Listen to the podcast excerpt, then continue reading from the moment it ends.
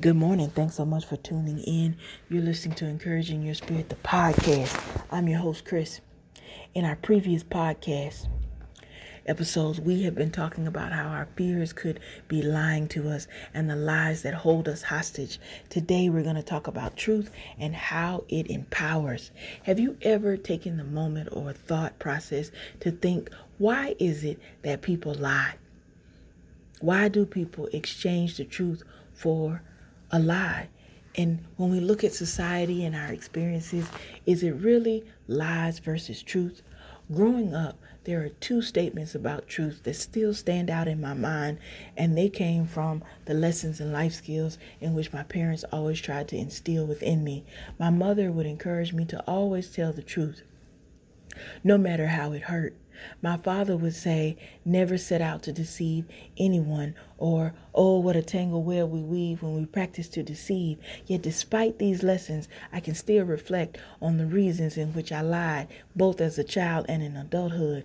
I would tell you, and I can share, share my story and confess that I often feel that I've lied because I feared the consequences. I didn't want to hurt other people, I didn't want to hurt their feelings, I didn't want to let them down. Sometimes it was my own self preservation. Sometimes it was because I couldn't control their response, their reaction. I couldn't fix it. Sometimes I didn't feel safe or secure. Yet I felt somehow that a lie was more comfortable than the truth. Sometimes it was also the lesson that I learned that while it's true that you should tell the truth no matter how it hurts, some people don't want to live with the ramifications of the truth that you tell. There is always a higher level of truth than the facts. We live in a society that is filled with information incessantly all around us 24 hours a day, seven days a week, 365 days a year.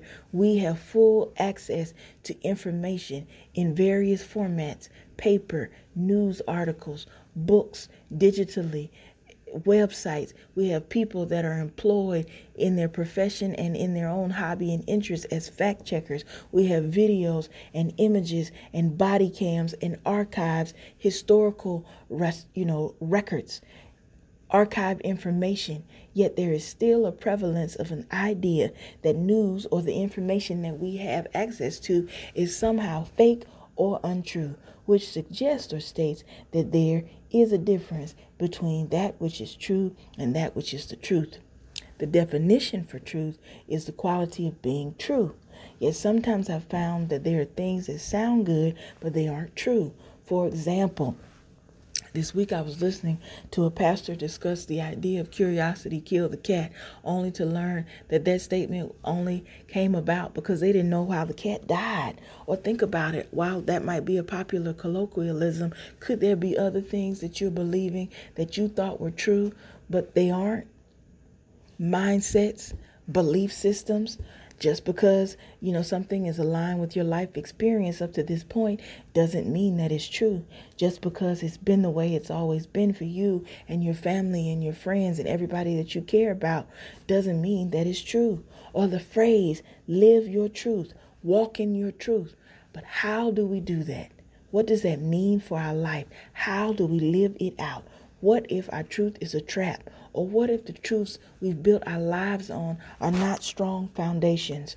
Or the truth represents the stories you, me, us keep telling ourselves. And we're now in the stage of having to embrace a new reality. Consider the Israelites. They stayed stuck in the wilderness for 40 years. It is said that the actual journey was an 11 day trip, yet they remained stuck.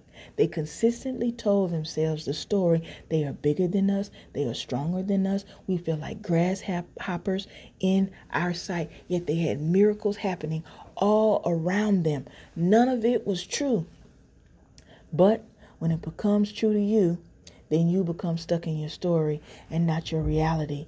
Can the truth be something we quote? Think about it this way in the scripture of Jesus being tempted in the wilderness. That's Matthew 4 1 through 6, I believe. Jesus was led by God into the wilderness to be tempted previous or prior to this chapter, Jesus had been baptized and had had the experience of having his father say, you know, This is my son in whom I'm well pleased. Jesus had yet to start and embark on any ministry event and already had his father's approval and affirmation.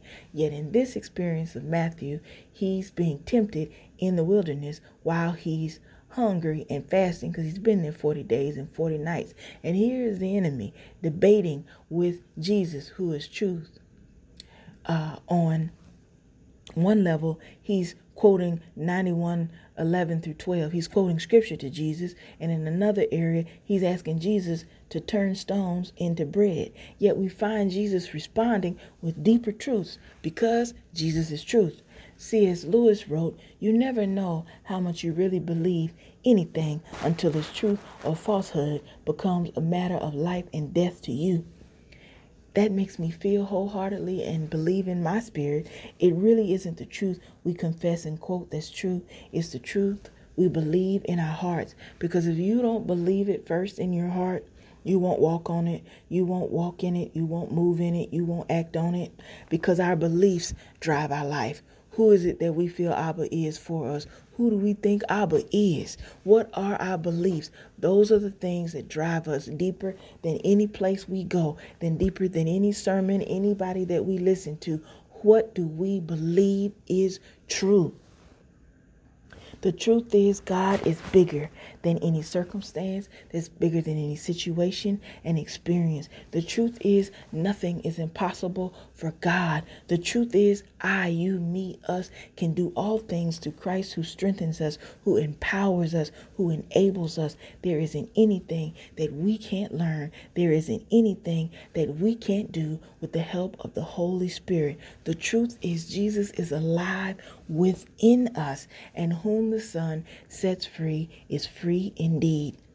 These are the truths that empowers us. These are the starting places in every situation, experiences that we face. These are the places that we need to set and elevate our mind to. These are the truths that are so much stronger than dwelling on our story, dwelling on lies, dwelling on our imperfections, dwelling on our shortcomings. Because all those things, while, may, while they're true, they also have the tendency to hold us hostage and to hold us in bondage. Yet when we grab a hold and meditate and think and believe and walk and move in the truths that set us free, we are empowered to be everything that Abba calls us to be. I hope that encourages you. I hope that gives you some things to think about. I hope it uplifts your spirit. I thank you so much for listening to Encouraging Your Spirit, the podcast. Peace. Talk to you next time. You can always Submit your prayer requests and feedback and let me know how it's going. What truth do you need to hold on to today? Encouraging Your Spirit Podcast at gmail.com. Thanks so much for listening again. Talk to you next time.